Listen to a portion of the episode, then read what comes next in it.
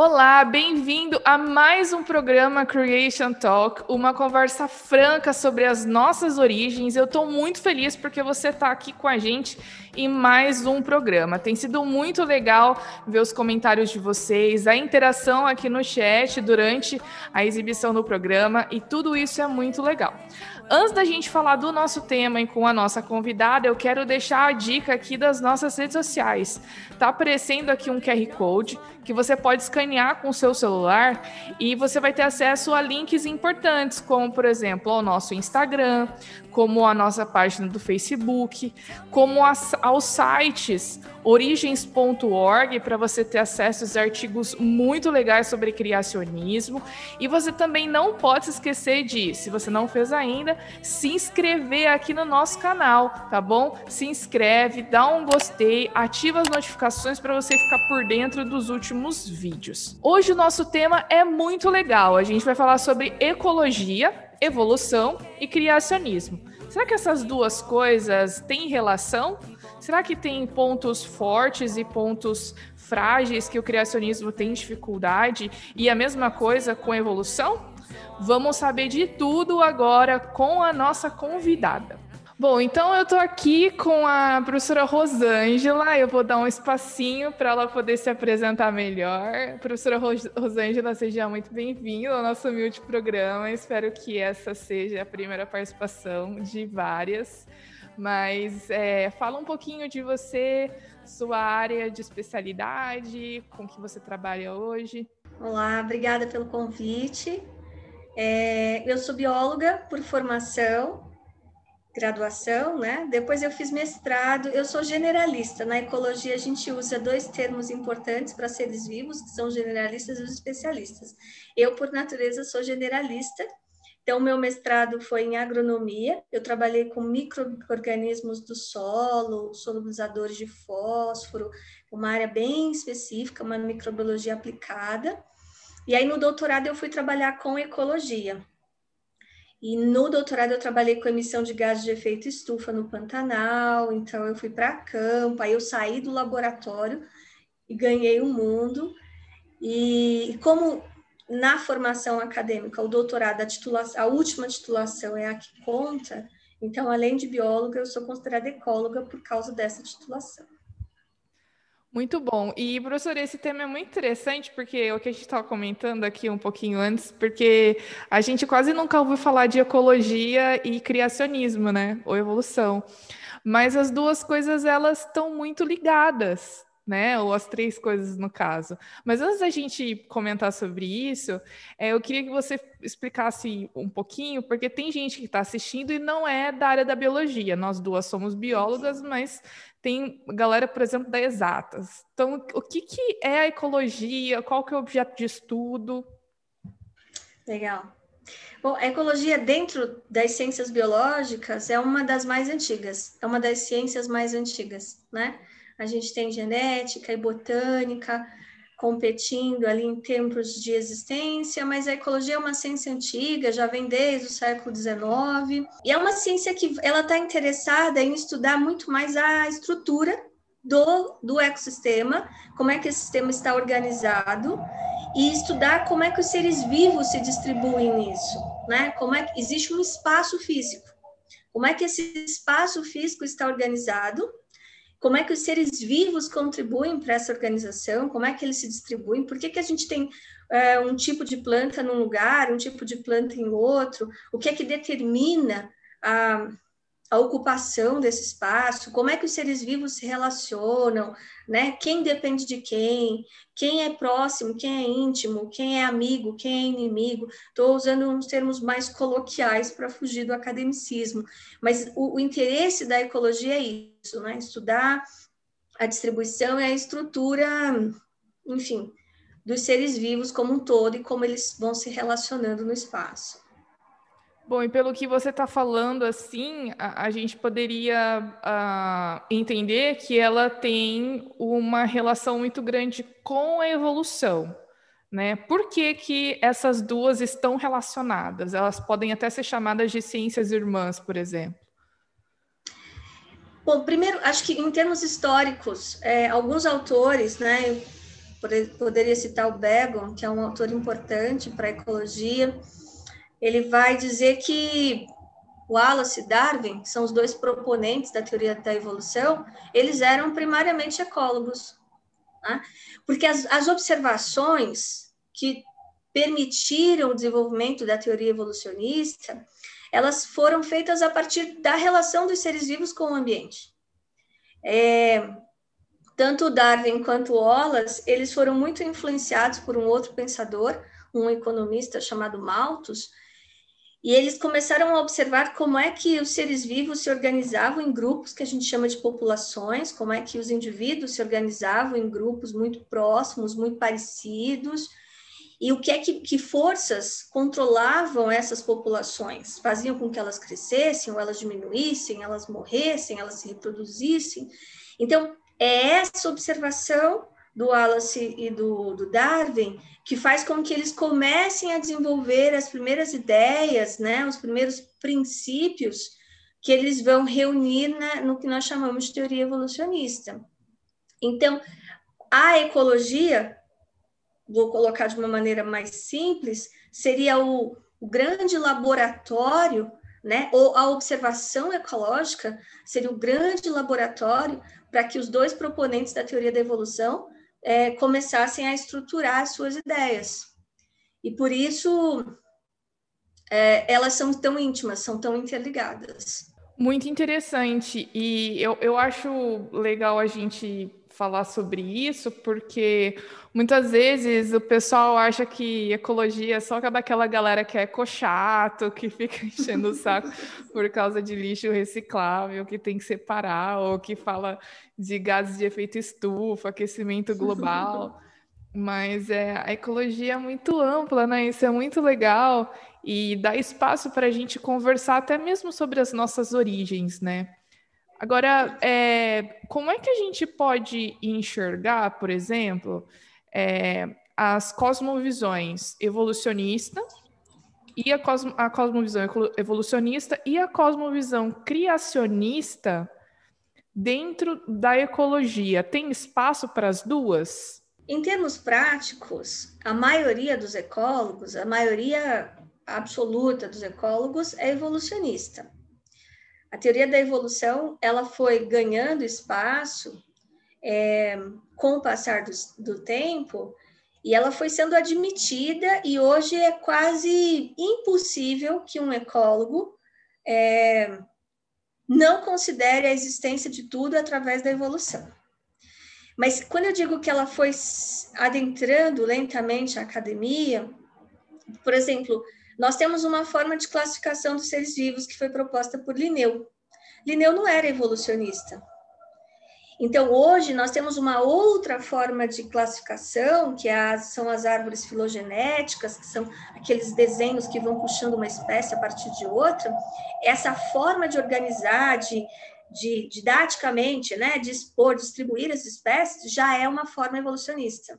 Então, veja, eu estou dizendo de duas ferramentas, de classificação de seres vivos, de organização de seres vivos, em que uma, a mais antiga, não era evolucionista, proposta por Linneu, e a mais recente é. Isso dá a ideia de que a teoria da evolução ela foi lentamente sendo absorvida pela, pelos estudiosos, certo? Por conta disso, porque a maioria dos estudiosos é evolucionista, ao criacion, o criacionismo ele foi renegado no âmbito da religião. Então, para a maioria dos estudiosos, a, a, a, ecologia, o estudo da ecologia não pode ser misturado com a religião, e, portanto, se você tentar encontrar uma outra explicação para as mesmas perguntas que qualquer ecólogo faz, que não esteja dentro do, da caixa, que não esteja dentro da lógica evolucionista, isso já é considerado como algo primitivo, anti-ciência e tudo mais. Bom, sabendo disso, Aí nós precisamos perguntar se a gente consegue ser, no mínimo, é, isento para conseguir avaliar as duas ideias. Eu vou chamar as duas de teorias, ok? Eu vou chamar a teoria de evolução e teoria de criação, independente do que se acredita, para tentar colocá-las no mesmo nível. Apesar de que, para a maioria dos meus colegas, isso já é uma aberração. Colocar teoria de criação e teoria de evolução no mesmo nível. Você está cometendo um sacrilégio aqui, professor. Já, já é um absurdo e, e, eu jamais poderia fazer isso.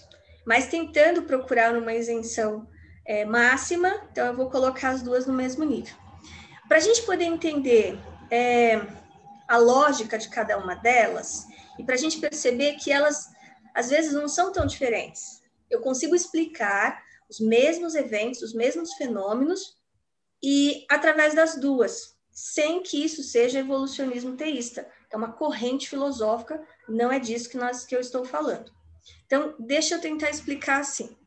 Primeiro, deixa, eu, deixa eu conceituar, é, para quem tem menos intimidade com a ideia evolucionista, o que, que o evolucionismo propõe? Qual é a, qual é, quais são as grandes chaves, quais são as grandes bases do evolucionismo, né? Para a ecologia, ok? Dentro do olhar ecológico. É, quando os proponentes da teoria vão estabelecer suas ideias, uma das afirmações, uma das verdades que se considera é que todos os seres vivos, todos os grupos de seres vivos, todas as populações, população é sempre um grupo de uma espécie, né? Então, você tem uma espécie, dentro dessa espécie, você tem um grupo mais próximo, que convive mais, que interage mais, que se reproduz mais. Então, é, isso é população. É, para todos esses grupos, sempre haverá evolução. A evolução é considerado algo inevitável. Então, isso é uma, uma premissa evolucionista. Ponto. É, uma segunda premissa evolucionista. Diante dos riscos, diante das catástrofes, diante das dificuldades ambientais que são naturais, fogo, enchente, frio intenso, então tudo isso é considerado como natural. Diante de tudo isso, quando organismos ou populações ou espécies são expostos a esses riscos, aqueles que forem mais resistentes são os que vão sobreviver e, portanto, são os que vão passar os seus genes, a sua hereditariedade adiante. Essa é uma premissa evolucionista. Essa é mais conhecida como seleção natural também, né? Isso, ela vai, ela e, e, aí a gente vai ver que a seleção natural ela vai se desdobrando, né? Ela vai ganhando um, um contorno mais específico. Na ecologia, essas premissas, e aí a seleção natural, ela vai admitir que organismos que são mais fortes, que são mais capazes, eles são aqueles que vão conseguir se multiplicar quando as populações estão em excesso. Para um ecólogo, isso é extremamente importante, porque é aqui que a ecologia e a evolução se abraçam. Ele vai dizer, a, a premissa evolucionista vai dizer: olha, esta capacidade de se sobressair, de resistir, de tolerar, de se reproduzir e passar sua, seus genes em maior quantidade para as próximas gerações, é essa característica, esse evento, que vai fazer com que as populações vão se tornando cada vez mais específicas. Beleza, até aí nós temos as premissas evolucionistas, ok?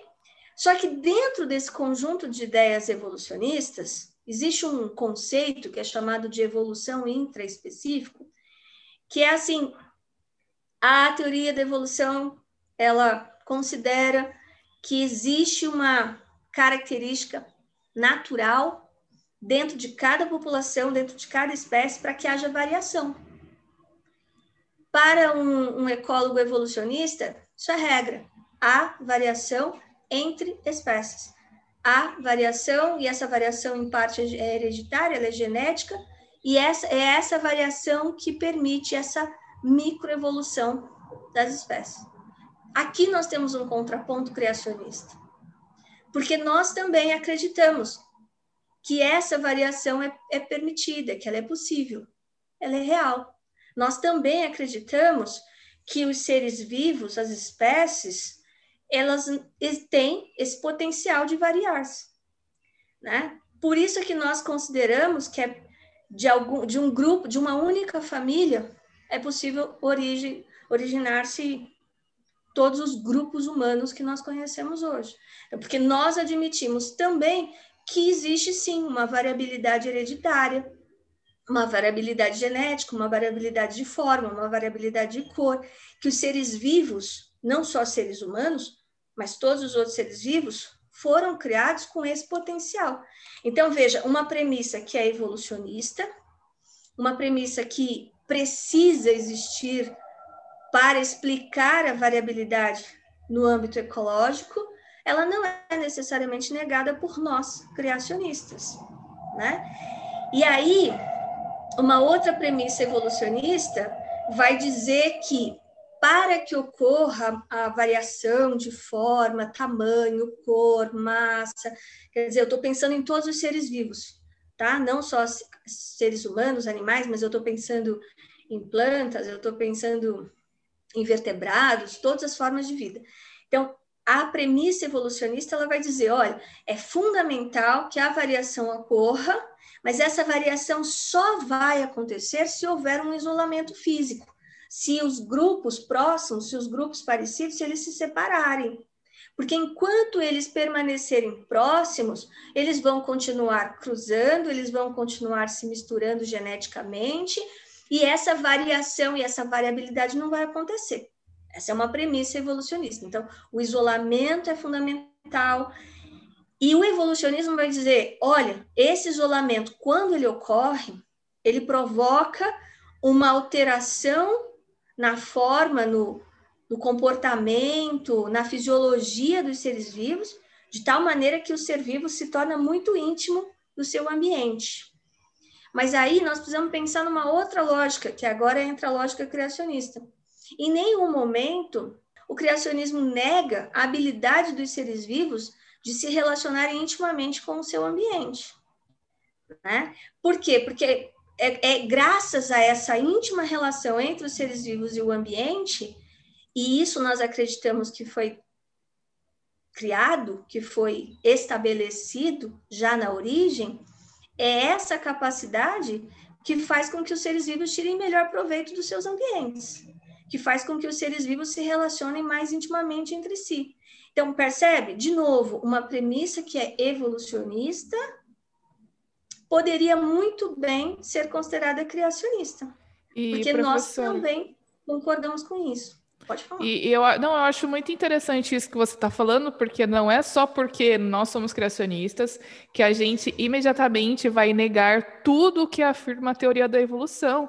Existem, como você está mesmo dizendo, muitos pontos que formam uma intersecção entre o que o criacionismo defende e a evolução também. Eu acho que isso é um ponto importante e forte, porque mostra que nós é, aceitamos a pesquisa científica, a gente aceita os fatos, as coisas que são relatadas e apresentadas, e como você está falando aí da questão da microevolução, eu acho que a microevolução é um, um, um aspecto que está muito bem documentado, né?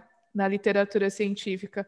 Eu digo isso porque aqui em Galápagos a gente vê muito isso, a questão da variação, por exemplo, dos tentilhões, a questão das diferentes uh, espécies ou subespécies de iguanas marinhas, por exemplo, e tem se mostrado muito que a epigenética é muito importante e, e, não mutações que teriam acontecido de forma aleatória, mas uma informação que já estava ali por alguma questão ambiental, né, acabou sendo é, regulada ali de uma forma diferente. Então, a gente vê que, peraí, é, não é bem assim, né? Tem algumas coisas que são importantes e que a gente aceita. Agora, tem algumas que é, é meio complicado porque não tem muito embasamento, né? Mais filosófico. Exato. Exato. É, eu acho que você tocou num ponto importante, Maura, é, muito do que se acredita ser criacionismo, ou muito do que se atribui ao criacionismo, não é criacionismo. Do mesmo jeito que tem muitas pessoas que não sabem o que é a teoria da evolução e fazem afirmações bizarras, equivocadas sobre a teoria da evolução, né? Então é importante dizer, por exemplo, é, que Darwin não trabalhou com uma série de premissas evolucionistas. Essas premissas evolucionistas, elas foram sendo acrescentadas a esse grande conjunto de crenças evolucionistas por outros cientistas. Né? E, mas Darwin é a figura central, é a figura conhecida, é quem a quem se comemora a data é, de existência. Então, mas não, ele não é responsável por todas as explicações. Outros cientistas vieram junto com ele tentando achar essas possíveis respostas. Ponto. Então, pouco ou nem todo mundo sabe tudo sobre evolução. A mesma coisa pode ser dita sobre a ideia, a teoria criacionista, né? Muito se, muito se deduz sobre criacionismo, mas poucos entendem realmente no que creem os criacionistas, né? Quais são as expectativas. Eu vou pegar um gancho na sua fala e eu vou dar dois exemplos disso que a gente está falando, talvez acho que para materializar essa nossa, essa nossa última fala. É, um, dois estudos que tentam justificar ou que tentam comprovar, né? É, a variabilidade dentro das espécies, indicando que essa variabilidade vai resultar numa evolução ou numa possível evolução e surgimento de uma nova espécie no futuro, ok? Um experimento foi feito é, com um peixezinho que é típico aqui da América do Sul, né, especialmente na região mais acima da América do Sul. É, o Ecilia reticulata é um peixe pequeno e, e, ele é bem coloridinho, pelo menos em condições comuns, sem predação, sem riscos de predador, ele tende a ser bem colorido. Ele é popularmente chamado de gupi. Esse peixinho, que vive mais na região noroeste da América do Sul, e que foi usado como um experimento clássico, evolutivo, ele tem um comportamento né, descrito para ele muito interessante. Por causa do lugar onde ele vive, existe uma espécie de isolamento. As cachoeiras é, dos rios que eles ocupam vão criando uma espécie de, de fosso, vão criando uma espécie de microilhas, né? uma, uma, uma pequena separação desses ambientes onde eles vivem. É, eles não encontram muitos predadores. Numa outra parte, eles encontram peixes maiores que os predam essa possibilidade de predação é considerada uma forçante evolucionista, né, evolutiva, né, é como se o ambiente estivesse impondo uma, uma força para a evolução. Então, o predador seria isso, uma forçante evolutiva. Essa condição faz com que esse peixe mude a sua coloração. Quando ele é mais colorido, ele chama mais atenção das fêmeas e dos predadores. Então, ele tende a ser menos colorido, onde o risco de predação é maior. Mas o que se observou nesse experimento, é, conduzido em Trinidad, é que esse peixe, em condições ideais, ou seja, sem predação, que não tinha cores vivas, colorido e tudo mais, quando em condições ideais, ele volta muito rapidamente a ter essa cor brilhante e, e, e bem colorido.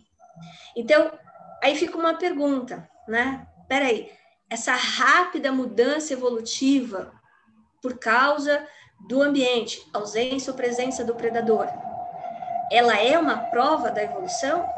Porque é considerada como prova. No experimento, já é deduzido que isso confirma a evolução. Então, quando se levou esse experimento a cabo, já se teve certeza. Não, isso aqui mostra que a evolução é real, que esse animal, se deixar, ele vai continuar se diferenciando, se diferenciando até que ele torne-se uma nova espécie mas ele não se tornou uma nova espécie. E essa afirmação, ela é muito comum da gente ver argumentos das próprias pessoas que defendem a evolução. A gente vê isso não só em artigos, mas eu vejo aqui no museu, tem gente falando, não, mas espera aí, essa exposição que tem é do que? Aí quando eu explico, né, que é uma perspectiva diferente e tal, eles falam, não, mas a evolução está aprovada. Olha o registro fóssil. Né? Gente... Exato. Exato. E aí, e aí, nossa, você tocou num ponto importantíssimo. Olha o registro fóssil. Essa é um, uma outra premissa. E a ecologia, ela nem se embasa nessas premissas. Aí são outras ciências que também abraçaram a corrente evolucionista que utilizam essas ferramentas. Num outro é, experimento clássico também de na tentativa né, de, de, de, provar a evolução, de confirmar a evolução e tudo mais, é, vocês sabem que na, nos séculos 17, 16, 18, é, na Europa, Inglaterra, Estados Unidos, né, a, a fonte de energia era principalmente carvão. E isso gerou o que se chama de é, melanina industrial, né? Porque o ar ficava muito poluído e poluía uh, superfícies e tudo mais. Por causa de uma condição humana, criada por seres humanos, no exemplo do peixinho, a forçante é, evolutiva era o predador, isso era algo natural. Então, esse experimento confirmou a evolução por uma forçante natural. Agora, eu estou falando de um outro exemplo que seria uma forçante humana, o ser humano alterando o espaço. Aí, por causa dessa contaminação do ar, dessa poluição do ar, né? Borboletas, na, na verdade, mariposa é, betulária, né? Biston betulária, elas foram perdendo uma característica natural. Ela é branca com preto, ela tem umas manchas pretas, é um, é um inseto bem bonito e ela foi lentamente assumindo formas mais escuras, né? Especialmente essa aquisição de uma cor mais escura, ela ocorria exatamente no caminho que a poluição percorria no ar e tudo mais. Essa poluição, ela começa a diminuir, porque daí as formas de energia passam né, para outras fontes, inclusive eletricidade e tudo mais, e quando essa poluição diminui, e quando as condições ambientais poluídas são alteradas por causa do homem também, esse inseto ele volta à sua cor original. Mas nesse experimento, de novo, é reafirmada a ideia de que, olha, o animal estava passando por um processo de seleção, né? porque a ação do homem estava interferindo, estava matando os líquens. Então, esse animal ele é colocado num campo natural. Aí, os, as borboletas, as mariposas mais escuras foram predadas, porque lá era mais verde. Na cidade poluída, elas passavam mais desapercebidas. Então, vejam só, né? O raciocínio é esse. Olha só que interessante. Tá? A evolução está em processo, ela está em curso. Os organismos têm capacidade de alterar suas formas por causa das condições e tudo mais. E aí eu volto na primeira afirmação que eu fiz. Nós, criacionistas, não negamos que os seres vivos tenham, capacidade de alterar suas formas. Nós só não entendemos que isso acontece, como você já colocou, de forma aleatória, de forma imprecisa. Para nós, assim como a o inseto, a, a mariposa, ela tem um gene predominante, e isso é relatado, ela tem um gene de expressão dominante para a cor preta. E esse gene de expressão para cor preta, ele se torna dominante e esse inseto vai ganhando coloração cada vez mais escura. Nós entendemos, dentro do criacionismo, que os seres vivos têm esse potencial de mudança. E isso não nos contradiz, isso não é, não nega a variabilidade que existe entre os seres vivos. Então, professora, eu acho isso muito importante a gente deixar claro. E para mim, assim, está é, tá sendo um novo olhar realmente em relação à ecologia e ao criacionismo, porque, como a gente já comentou, não é um assunto que a gente vê normalmente em eventos e tal, quando a gente fala sobre, sobre isso, né? Mas eu queria já é, a gente vai se encaminhando para o final, da, da gente para a gente falar um pouquinho a respeito da, da, das vertentes de estudos em ecologia, o que está se pesquisando, e, por exemplo, é, na, na, área do criacionismo, existem pesquisas sendo feitas, é necessário que elas sejam realizadas? Qual que é esse contexto? É, vou começar então pela última pergunta e depois eu falo das outras vertentes. É, Talvez uma fragilidade do criacionismo seja, então vou, vou resumir a fala toda toda a fala anterior.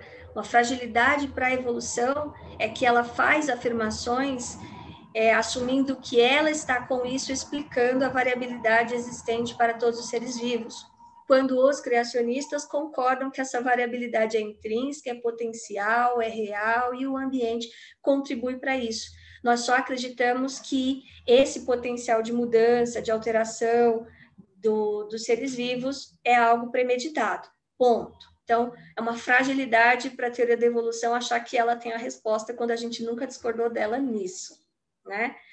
Mas uma fragilidade para a teoria da criação é justamente desenvolver estudos, ao invés de simplesmente contrapor, ao invés de simplesmente negar ou apontar os erros, é, os pretensos erros da teoria evolucionista, estudar mais, explicar melhor dentro da lógica criacionista como que esses processos, como que esses eventos, como que esses seres vivos, como que essas interações estão acontecendo.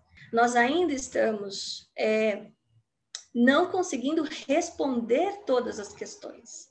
Né? Então, é, é uma necessidade para o futuro que muitos profissionais, como eu e outros que têm interesse, desenvolvam mais estudos para responder questões que ainda não respondemos. E talvez com isso até contribuir para o avanço da ciência.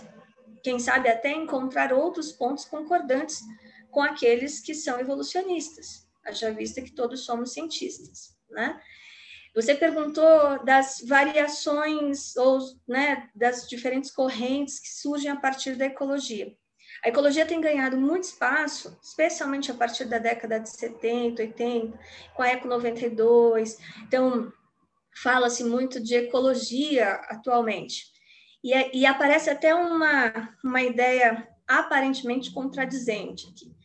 É, ao passo que cientistas evolucionistas negam a criação, a teoria criacionista, por considerar ela apenas como um aspecto religioso, e não como uma ciência, dentro da ecologia existe uma corrente que tem ganhado muito espaço, que é a ecologia espiritualista, que é uma tentativa de usar é, premissas da ecologia, a defesa do meio ambiente, a valorização da vida, a importância da interação pacífica entre os seres vivos e tornar isso, colocar isso no âmbito espiritual.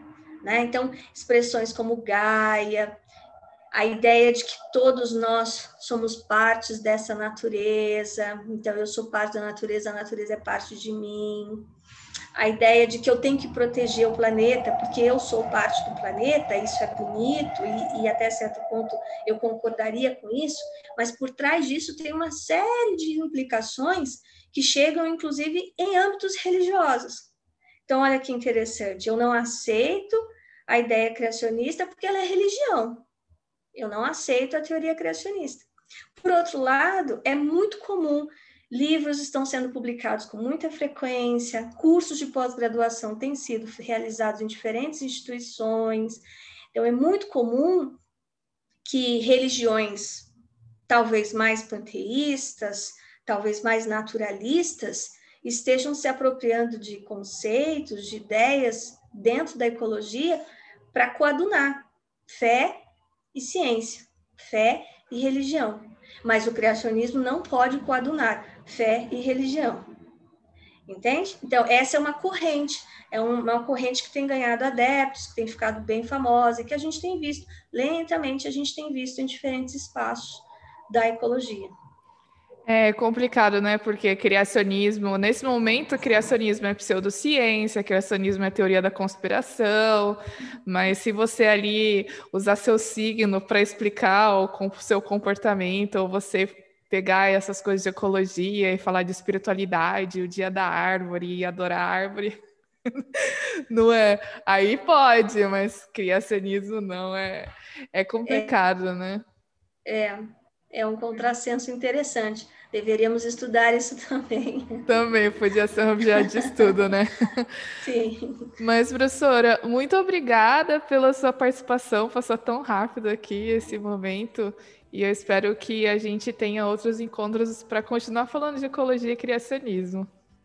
Eu te agradeço, Maura, a toda a equipe. Eu estou à disposição. A ecologia é linda e a gente tem muita coisa para conversar ainda sobre isso. Mas então é isso, gente. O nosso programa vai ficando por aqui. E não se esqueça, como disse Louis Pasteur, pouca ciência nos afasta de Deus, muita nos aproxima. E a gente se vê no próximo programa semana que vem. Até lá. It'll be alright, it'll be alright, it'll be alright.